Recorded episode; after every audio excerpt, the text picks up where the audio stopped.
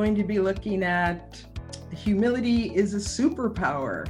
So, um, we're going to be looking at cultivating culturally sensitive practices for mental health care providers. Um, I'm, I'm glad to be here with you today. A little bit of information about me. I, my name is Pinese Joshua, and I am a cultural anthropologist. I study with Indigenous elders, documenting um, spiritual belief systems, worldviews, rituals related to sacred places and nature, and how these uh, belief systems impact uh, uh, the sustainability of their communities and, and in particular, um, wellness and mental health. Um, I am a mental health advocate. I am a consumer. I, for the last couple of years, I've been um, a, an educator and training um, secure, uh, I'm sorry, peer support specialist um, in LA County. And I think that's, uh, I've been teaching at, at the, the college level for about 10 years and and it's just great to be here today. So let's get started. Um, again, I just want to say welcome and thank you for your service. As a matter of fact, give yourselves a hand. All right, you guys do awesome service. Um, I know what it's like out there, and, and I just want to say thank you again for your service. Um, so today um, we're going to be looking at cultural humility. So there might be different levels of where you are with understanding what cultural humility is. Um, you know, if you've had any previous training, some of you might be anywhere on this this um, scale, um, from yes to yikes, what a bore, but I need the credits, right? so um, we just wanted to say that you know today it's it's a very low impact you know, informal dialogue about cultural humility. At the end of the presentation, there will be some access to resources and some books. And um, I think that's it. I should also let you know that there's a little bit of brain fog going on with me today. So hope we can walk through this together. All right, let's get started. Um, our overview today, I have it set up in three modules. So the first module, we'll be looking at cultural competence and cultural humility, do a quick review of the, of the timeline of the research, define some concepts about culture, worldview, and identity. We'll be looking at the three primary domains of cultural humility, and then we'll do a recap. In module two, we'll dive a little deeper and look at this concept of confident humility. Um, we'll be looking at um, wise confidence and how humility is truly a superpower. Uh, and then we'll move into mod three and, and look at um, a couple of models of um, actually implementing or cultivating culturally um, sensitive practices. Uh, we'll be looking at the assess model and a little bit of trauma informed care. And then we'll have a recap. Uh, there are a couple of videos embedded throughout. Um, just feel free, again, feel, this is informal. Feel free to walk around, do what you need to do. All right? so, um, in terms of, of cultural competence and cultural humility in um, public mental health care, um, about 30 years ago, cultural competency was introduced by social workers and uh, counseling psychologists. Terry Cross was really at the forefront of this in the 1980s. Um, and I'm sure uh, you've all heard this term, but cultural competency is um, the goal is to learn about other uh, cultures you know, sort of as a continuum of proficiency, looking at attitude, skills, and knowledge. And this was put into place to really better understand other cultures. Um, it became ubiquitous in healthcare services. Um, there were some drawbacks um, or some challenges with cultural competence. One of the main one is that um, there is no real focus on the understanding of the practitioner's own values, beliefs, and biases. You know, it's one thing to really look at culture from um, an etic, uh, ethic perspective, from an, an outside perspective.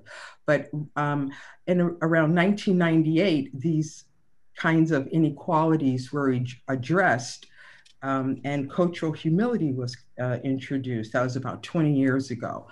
Melanie Tervalon and Jan Murray Garcia. These two, one is a public health physician and the other one is um, a clinic administrator. They really uh, introduced the concept of cultural humility to address some of the inequalities in the healthcare field. By 2019, their work was cited in nearly 2,000 peer reviewed articles.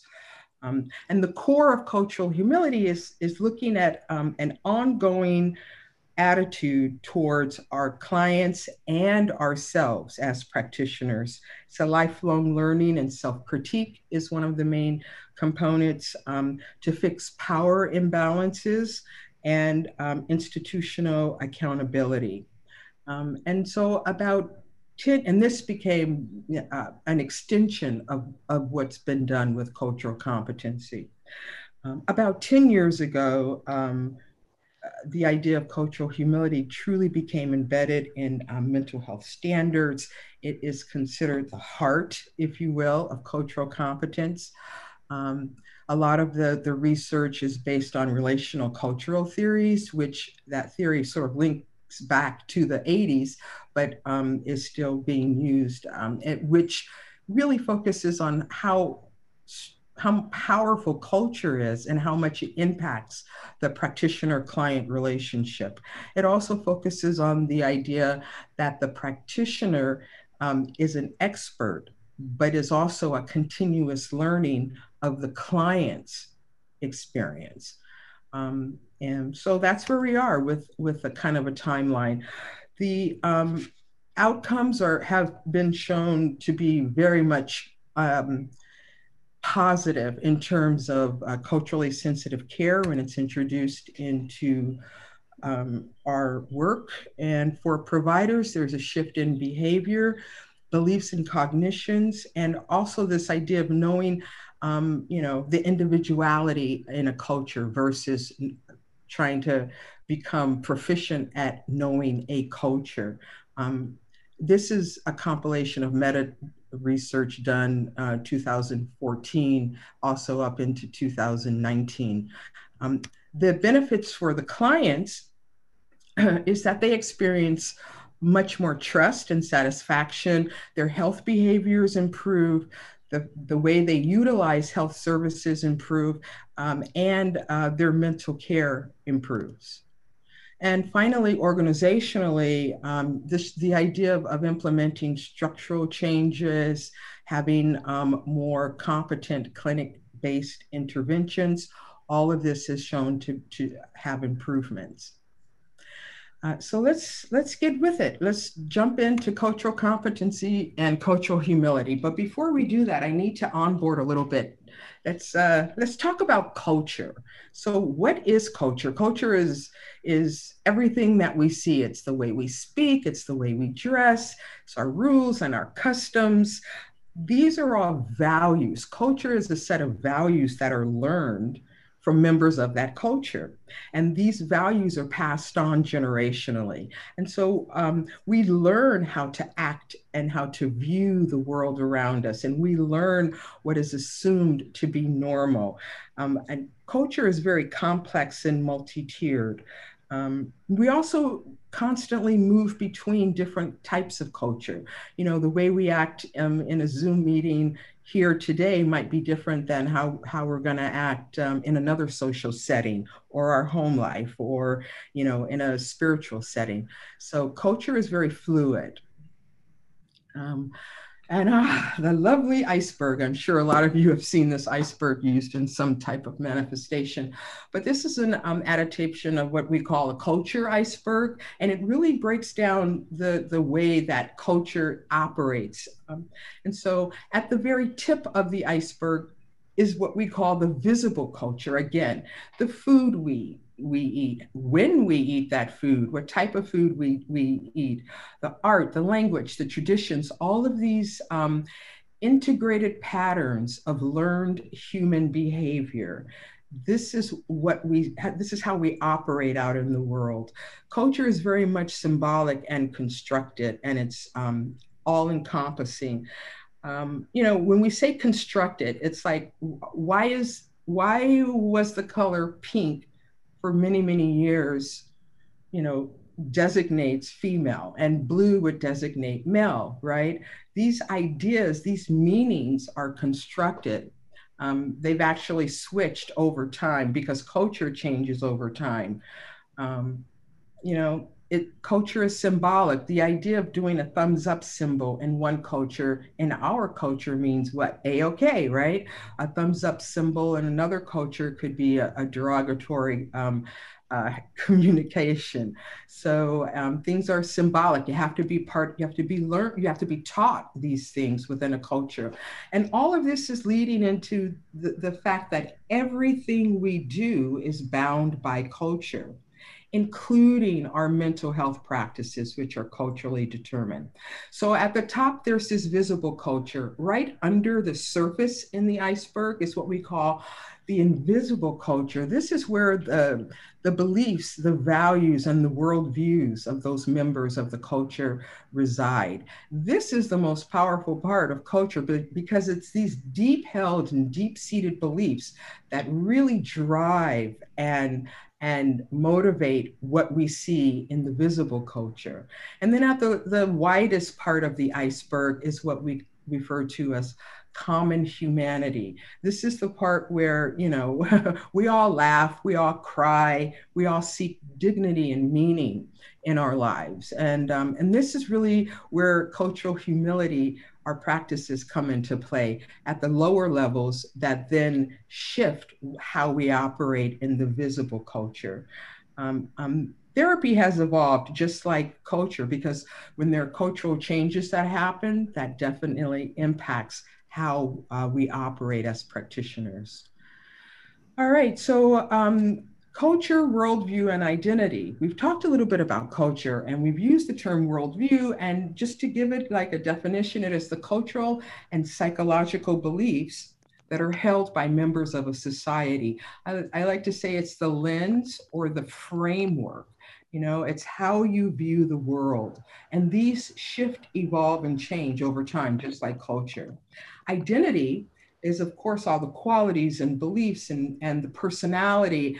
It could be the external looks everything that an individual and or the collective feels about themselves. Um, identity is very fluid. Um, and so a big core of, of talking about cultural humility is to really understand how do you identify yourself? What are your worldviews? Is something that we often don't think about but um, it's it's a good thing to that self-reflection is very important. Um, culture identity and worldviews they all tie into this concept of intersectionality. All identities and um, and very importantly all inequalities are interconnected. Um, and so our biases and our worldviews they overlap this intersectionality.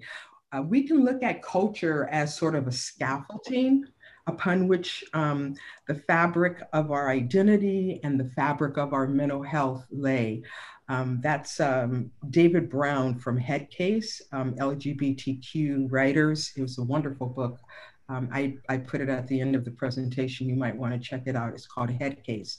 Um, that's how he described culture and this idea of intersectionality. And so it's, um, it's important to remember that um, we look at the individual in that culture. All right, let's move on to cultural competency. Um, so cultural competency is, is um, attitude, skills, and knowledge. It's this way, this, as I said before, it's a type of continuum that looks for competencies to deal with other cultures.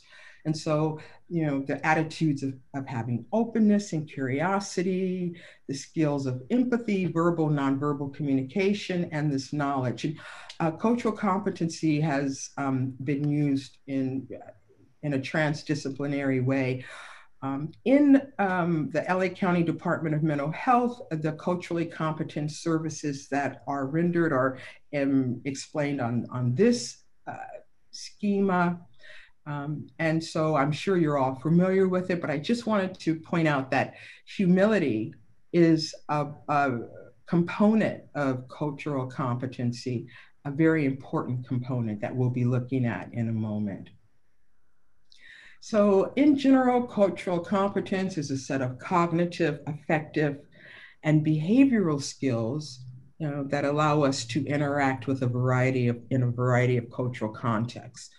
Um, and um, there are limitations, as I said earlier. It is difficult, if not impossible, to gain a sufficient knowledge of every culture that we encounter. At times, it can also be harmful. Um, you know, becoming proficient in cultural competence only, you know, in a very narrow way can sometimes lead to stereotyping. Um, and so that is why cultural humility was develop, developed to bridge that gap. So let's talk about humility. You know, a lot of people, when they hear the word humility or they say you need to be humble, uh, they think of low self confidence, and that is not the case at all. So, humility is freedom from pride and arrogance. It's a term that's misunderstood. Very interesting. Um, one of the Latin roots of the word humility means from the earth which is really about being grounded. So, being humble is being grounded. Um, it's recognizing that we are flawed and fallible, that we have ex- expertise, but we can always still learn. Uh, and um, a definition out of one of the, the research papers is that cultural, cultural humility is about openness, self awareness, and egolessness self reflection, mutual empowerment, and lifelong learning. Um, we're going to be getting into to, to deeper unpacking of all of that in a moment. But I just wanted to mention that cultural humility promotes um, a very humble, other oriented type of care. Um, it's about self reflection. It's about having cognitive flexibility, this ability to adjust and switch our attention um, to, to know that there might be other ways of approaching working with a client that we may not be aware of. Um, it really is all about being aware of our own values and beliefs. It's very difficult to understand someone else when we aren't aware of ourselves. All right, so back to the iceberg. Um, you know, Cultural, uh, cultural humility really, really encourages us to get a much tighter filter on our own biases, norms, and beliefs to better serve the client. It is at that level of beliefs, values, and worldviews that really um, cor- correlates with practicing cultural humility. Um, just looking at the culture at the, the top you know part of the iceberg. Really it does it serves a purpose but it's it's at that deeper level of beliefs and values where we can do our best work. Um, so i'm going to the national association of social workers says that so, uh, cultural humility refers to the attitude and practice of working with clients at the micro meso and macro levels with the presence of humility while learning, communicating, offering help, and making decisions in professional practice and settings.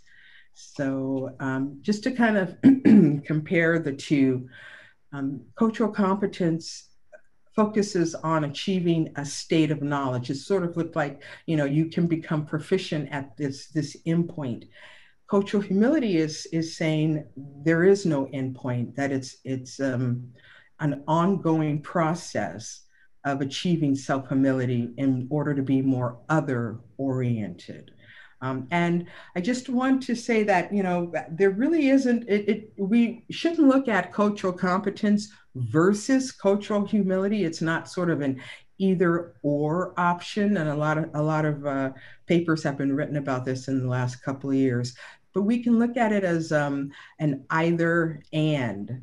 Um, so let's jump in to the three domains of cultural humility as it relates to healthcare.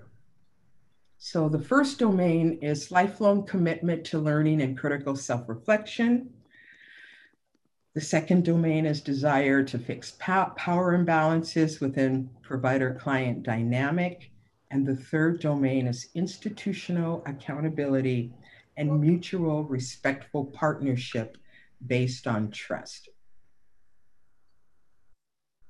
So, let's uh, get into the first domain. This idea of lifelong learning, it's just that, it's lifelong um, reflection. When we reflect, a lot of things come up. In particular, especially in a professional setting, our biases might come up that we are we may or may not be aware of, and that's something that we all, we need to look at. Lifelong learning and reflection, again, there's no endpoint to it. This is a journey, not a destination. It's about defining your own values, being aware of your biases, um, looking at what you consider to be norms in your life. Reflection has been called mindfulness. It's reflection is just really about in the moment being in the moment and and reflecting on what is transpiring not judging it not judging yourself or the person but just being in the moment and and aware um, so cultural humility is a consistent re self-appraisal you will be checking in with yourself forever all right um, when we talk about bias a quick little bias basics overview um, Bias is some when you're um, just sort of slanted for or against something. Bias can be positive, right? Um, but it can also have some detrimental impact.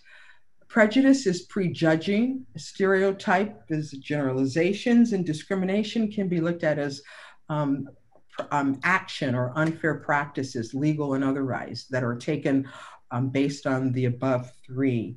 Um, and so when we look at bias, uh, you know, as human beings, our brains make assumptions. It's, it's what we do. We're, we're wired that way without us even knowing it. Um, just a, a, personal example, um, you know, of implicit, which is an unconscious preference for or against. You know, I am, I consider myself one of the most open and loving and, and, um, expansive people on the planet, right? But I had to come to terms with this bias that I had with body piercing and what I considered really horrendous tattooing. And it was on females. And so, you know, if I'd be working with someone and it was a female and there was like tattoos that I thought were, were ugly, and I'm just being honest, um, you know, there was an unconscious bias going on there. I didn't treat them differently, but there was something that clicked in my little lizard brain that said, "Oh, that's rough trade, right?" Or "She's wild." Um, and it, what I didn't feel that way if it if it was a man who was tatted up. And so this was such an interesting process for me to unfold and and look at and come to terms with. And and not beat myself up about you know i it was it, that was just a part of the way i was raised and so that was it's just really interesting when you we think that we may not be um, performing microaggressions and and we are um, uh, subtle racism, microaggressions. You know, another example. I was in. I was teaching a class once, and uh, for peer support specialists, and one of the ladies said, "Wow, you know, your hair is so thick. How do you wash it?" You know, and it's it's absolutely fine to ask that. It was a it was a valid question, but it was the way the question was posed. You know, um, that could have been viewed as a microaggression. I didn't view it that way, but these are just some examples. Explicit bias, of course, is just overt prejudice. Um, and so these are some of the things that we, we want to be aware of. When we we're still in domain one talking about critical self-reflection and we really want to be aware that a lot of research shows that um, you know the therapeutic relationships and patient outcomes can be impacted by um, uh, biases and so we always want to acknowledge step outside of our own um, health beliefs um, there's a lot of documentation, as I said, about how bias impacts care and some studies done between 2012 and 2016. Uh, just a couple of things. The, um, the interpretation of clinical presentation is impacted um, by bias, differential treatment recommendations, and the fact that providers might speak faster, speak more, spend less time with clients of color. So um, even when we're not aware of it, um, we are impacting health outcomes in our relationships with our, our clients. Um, and so, just as a quick recap for the first domain, um, we're not going to be able, we don't have time to actually break out in groups or do any of this sort of um, interacting on these recaps, but um, just kind of give this some thought. And think of a time when you were not as effective as you wanted to be when someone needed your help, and maybe what norms or values or biases kept you from connecting, you know, and what might have you learned from that experience. All right, let's move on to uh, the second domain, which is about fixing power imbalances. Um, and so this idea of, of power in the, and when we talk about power imbalance, right now we're talking about the client uh, practitioner relationship, but this can apply to any uh, relationship, you know, doctor, nurse, um, supervisor, team member, um, it's, it, it's about how we interact. So on the client side, when we fix these power imbalances, the client is the expert on their life, right? They have an understanding that is outside of the scope of the practitioner. However, the practitioner holds a scientific body of knowledge. The, the practitioner is an expert. And traditionally, it would be the practitioner who has the power in that relationship, right? And what uh, this this fixing this power imbalance really seeks to merge and have mutual respect for the personal history, the preferences, the expertise of the client, balanced out with the expertise of the practitioner. Um, this can be tricky sometimes, um, but this is what uh, it, we're striving for when we talk about power balance. Another way to look at power balance is to look at it on a, um, a broader scale when we talk about equality, equity, and justice in giving um, services and support. I'm sure a lot of you have seen this um, graphic before. Um, I like to say we, we want to try to create a radically egalitarian space, right? We want to remove all the boxes, but the main thing is, is we need to remove the fence, the barrier we need to remove the barrier that everyone, so that everyone can have um, access on the playing field. Um, practicing cultural humility is much larger than our individual selves. It's important to um, advocate uh, systemically. You know, this doesn't mean um, that, e- and and by advocate, that is each each person's individual way of of advocating. Um, so to recap in domain two, think of a time when you stood up for equality in some way. It could be, you know, that something happened in the moment or it came up later in a discussion. How did you feel? Were you emotional about it? Were you physical about it? Um, was there any type of physical reaction? Um, working um, and and you know shifting that power balance um, it is a process the third domain uh, that they've put forth for um, practicing cultural humility is in institutional accountability. Um, and so, this idea of uh, decolonizing mental health. In general, um, you know, it's important to, there are historic realities and legacies of oppression against certain groups of people. and there is mistrust. I mean, we've seen this in a really profound way with the, the COVID situation in the country. Um, so, you know, there's a lot of mistrust between groups of people in this in this country with um, the the um, public health institutions. There's been research done by uh, Rheeda Walker in her 2020 book, The Unapologetic Guide to Black Mental Health. Um, and she says that um, Blacks represent less than 15% of the population. However, 25% are represented in long term care.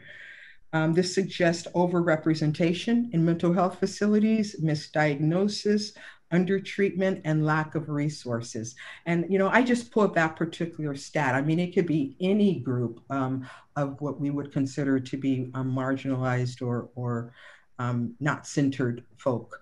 Um, but so this is something to remember. This institutional accountability. It's it's you know it's not it's not just sort of tearing down the system, if you will. it's all about acknowledging it, being aware of it, and taking action in whatever way is comfortable for you. Building community and mutual respect is a big part of, um, you know, taking action. And so, allyship, be an advocate, be larger than your individual self, uh, pay attention to empathy, and we want to center marginalized voices. All right. And so, when we talk about uh, this last domain, think about ways that um, how practicing cultural humility connects to your organization's goals, right? And then how does it connect to your motivation to be more effective and compassionate about the work that you do? So these are some brainstorms for, for you to think about. And uh, just kind of comparison here between cultural competence and cultural humility again. Um, when we're looking at, at these two ideologies, we want to make sure that the, the stakeholder is the uh, mental health practitioner, right? That we are acknowledging different layers of cultural identity, that we're moving away from this sort of finite knowledge of another culture into continuous learning. Um, we're, we're building upon um, this limited view into the culture that's defined or identity that's defined by the client.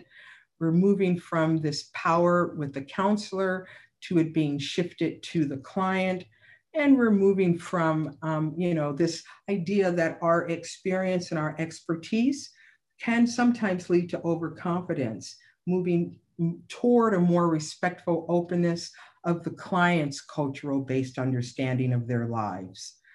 Again, there is, uh, it is not either or, it is both and when it comes to cultural competence and cultural humility. Cultural humility is rooted in cultural competence, and I like to call it the heart of cultural competence.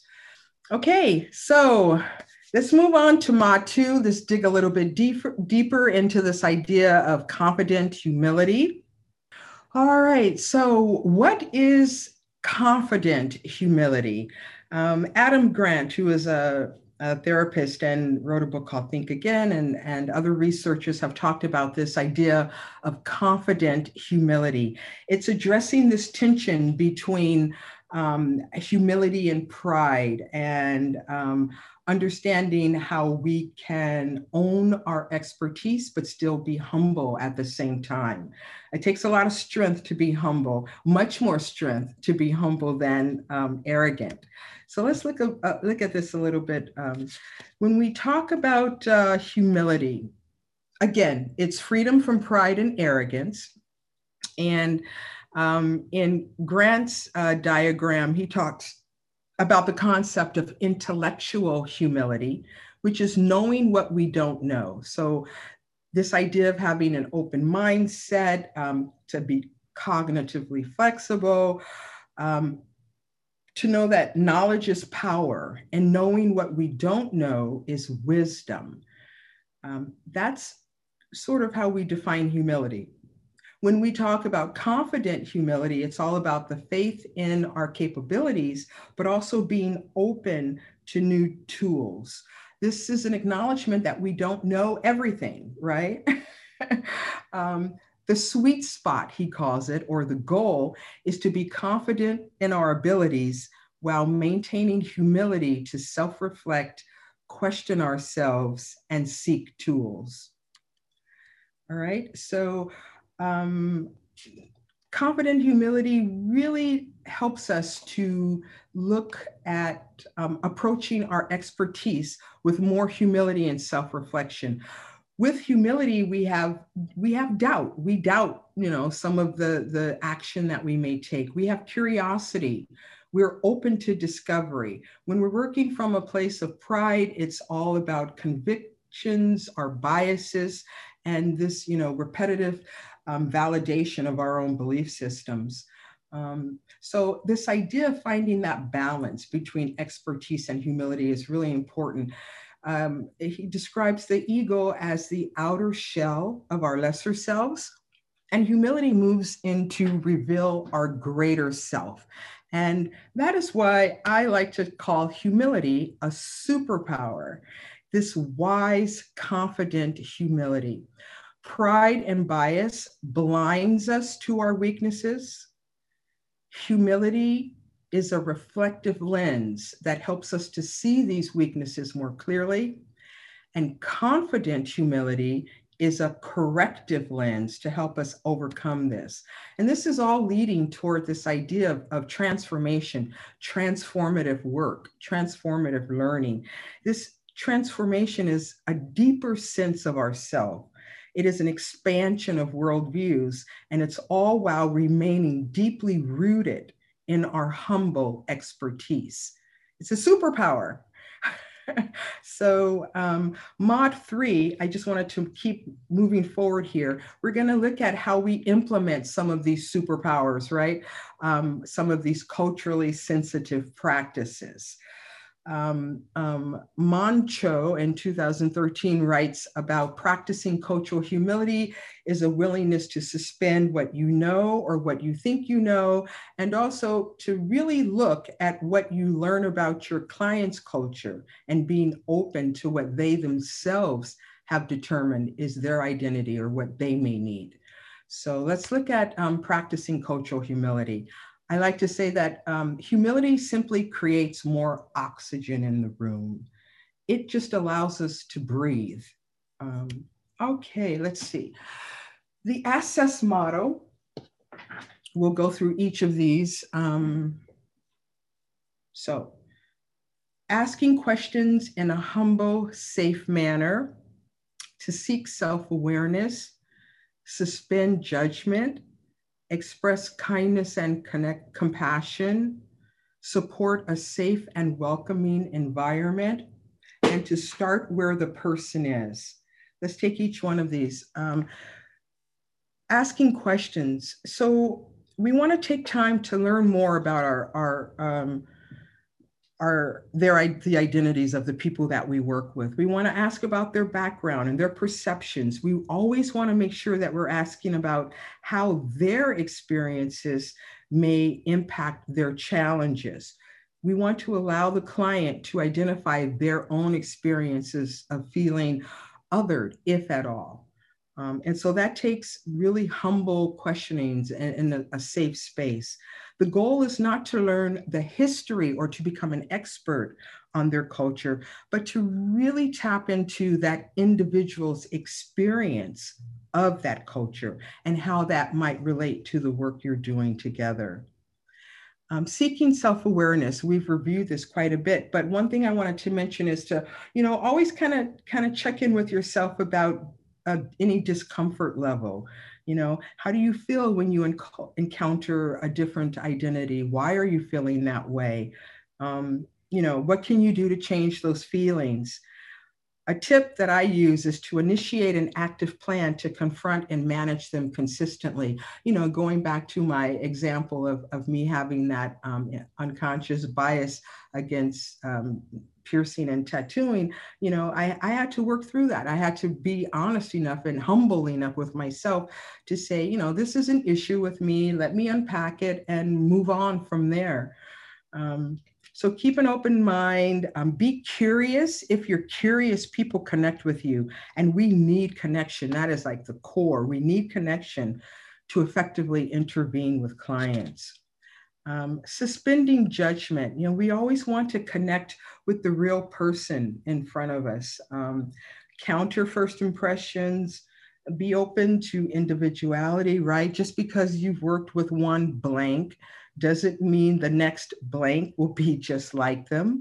You're right. Um, you know, when we suspend judgment, we should try and respond only when we have a real understanding of what the other person is, is trying to, to communicate. Um, looking at expressing kindness and compassion, you know, we want to develop and deepen a trustworthy empathy this word empathy and compassion, these two words. So empathy can be looked at as sort of echoing feelings, right? It's empathy can be taught. It's the ability of, of um, actively listening and actively tapping in to another's feelings. Compassion can be looked at a deeper level of that. It's a deeper level of one's suffering. And compassion for me is more like a verb. Compassion is the action of actually looking at one's suffering. And so these two things, empathy and compassion, kindness, these are critical when we're working with, with um, clients. Um, supporting a safe and welcoming environment. Um, that's, of course, should be determined by the client's perspective. We want our um, environments, wh wherever they may be, in a Zoom meeting or in, in an actual facility or one-on-one, wherever it might be, you know, try to make it inclusive, non-threatening, have all, all identities reflected. Um, we want to make sure we use our language, um, multiple languages in our materials, have um, no power imbalances, supported processes. Uh, and the research also suggests that, you know, color tones, open space, natural lighting, all of this impacts um, a more welcoming environment. There was a case study where um, there was a, a, simple gesture, sometimes a simple gesture can make a person feel welcome. Um, uh, a, a, therapist was in an ER room and it was very chaotic, and she just instinctively um, offered a cup of tea uh, to a person that she was about to do an intake with, and it just it made the whole situation less stressful. And you know, this person she had no idea if the cup of tea was going to be offensive or not, and she wasn't doing it of, out of any sort of knowledge of a culture or anything. Um, just, but sometimes a simple, kind gesture can put people at ease. Um, taking a deep breath is always a good idea. uh, and then um, uh, start where the person is, right? Communication can be as unique as a person's cultural perspective. We need to meet them on their own terms, not where we wish they were. Um, but this is idea of um, looking at the individual and, and respecting and honoring their place is very important. Um, another model that uh, is discussed in the literature is a trauma-informed care model.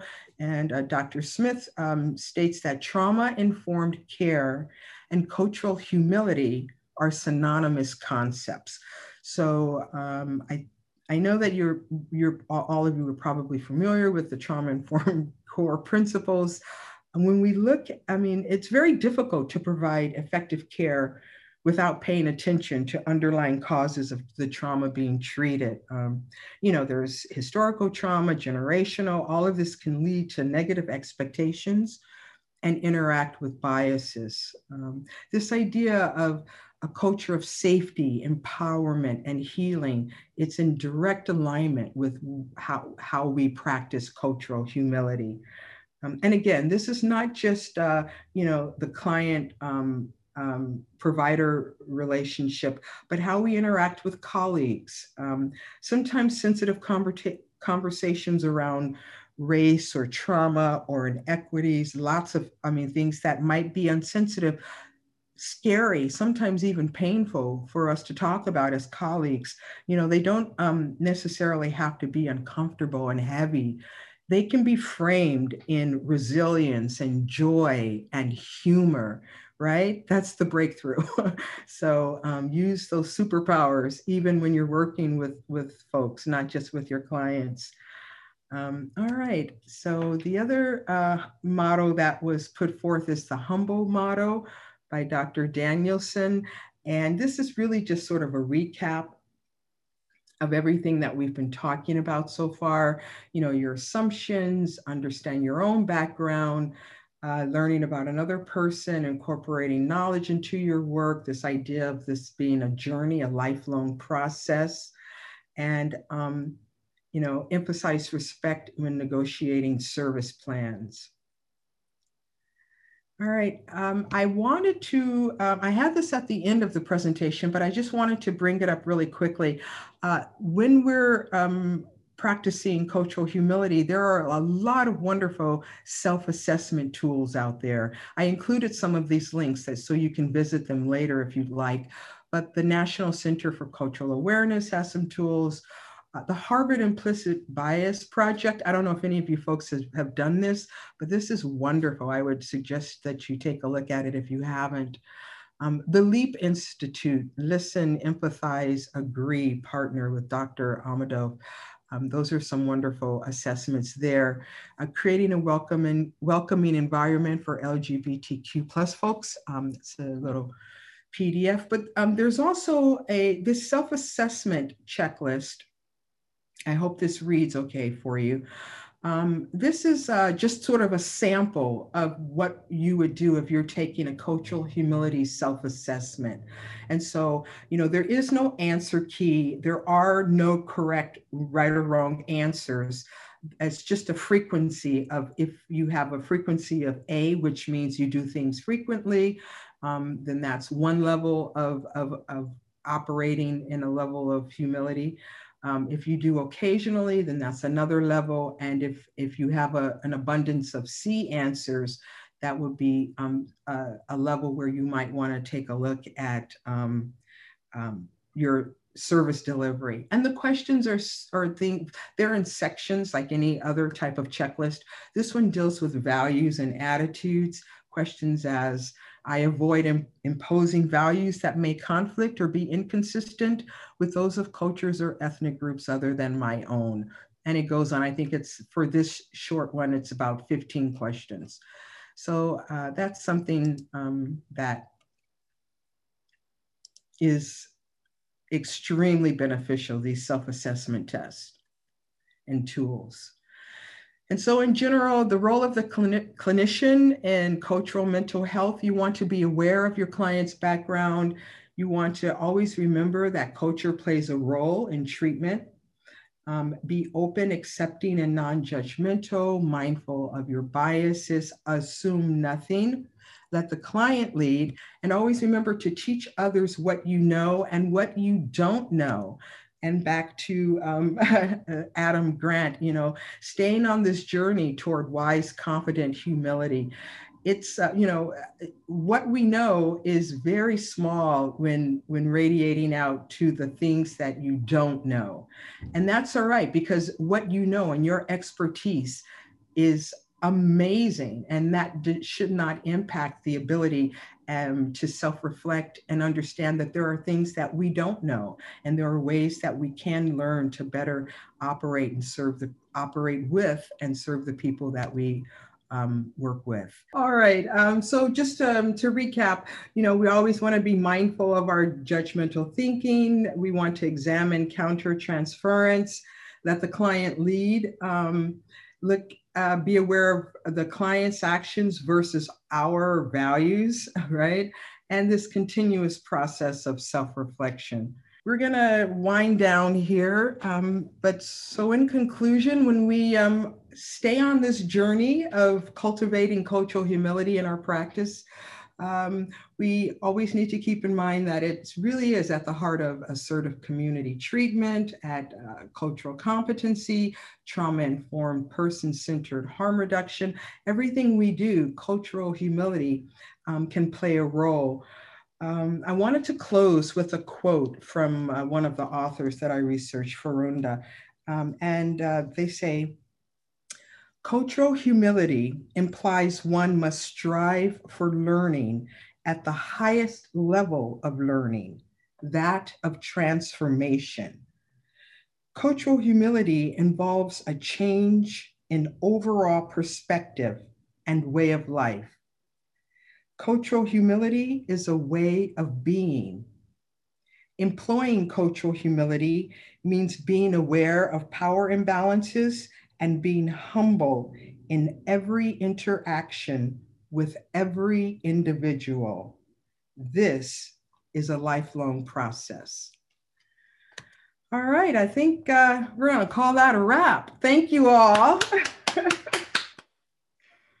okay, I think that uh, we do have, uh, as I said at the beginning, there are some sources here.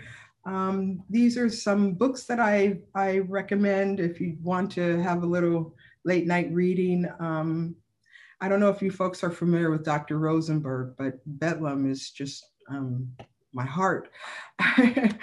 uh, and head case, this is this has just been published. This is the LGBTQ on mental health and wellness, Native American psychology. Um, I do a lot of work with sweat lodges and, and Native American healing modalities um, for people in, in uh, recovery and mental health um, clients. So, oh, and then the unapologetic guide to mental health. These are just a few that um, I wanted to put up. And this is another little video source. Uh, these, um, this is a, a, short film that was created by Vivian Chavez, and it's um, Melanie Ter- uh, Tervalon and Jann Murray Garcia. They are talking about cultural humility. It's just a three minute clip of a, a longer um, um, short film that was made about cultural humility. So mm, that might be of interest at some point. And uh, finally, humility is a superpower. So we'll open it up to Q&A now. Thank you. if you have recommendations on how to approach engagement and building rapport when it's difficult. Right. Great question. I mean, and, you know, sometimes we're circumscribed on what we can do based on uh, the what is you know expected of the team right? Um, but one key would be this idea of to listen empathize agree and partner. This idea of leap. When you listen empathize agree and partner it's a way it's it really comes down the research shows that you know it's like uh, dealing with people who have smis and are not maybe um, acknowledging it or not ready for treatment or whatever the case may be, um, you know, using a two by four isn't going to help, but this gentle nudging and gentle acknowledgement. And that really means stepping into their worldviews to listen and to empathize, agree with what they're feeling, and then partner. The, it, the key is, is to build a collaboration with the client of trust and empathy so that they so that you can be able to help them take that next step. And that next step may not come in the time frame that you think it's necessary or or should happen. Does that make sense?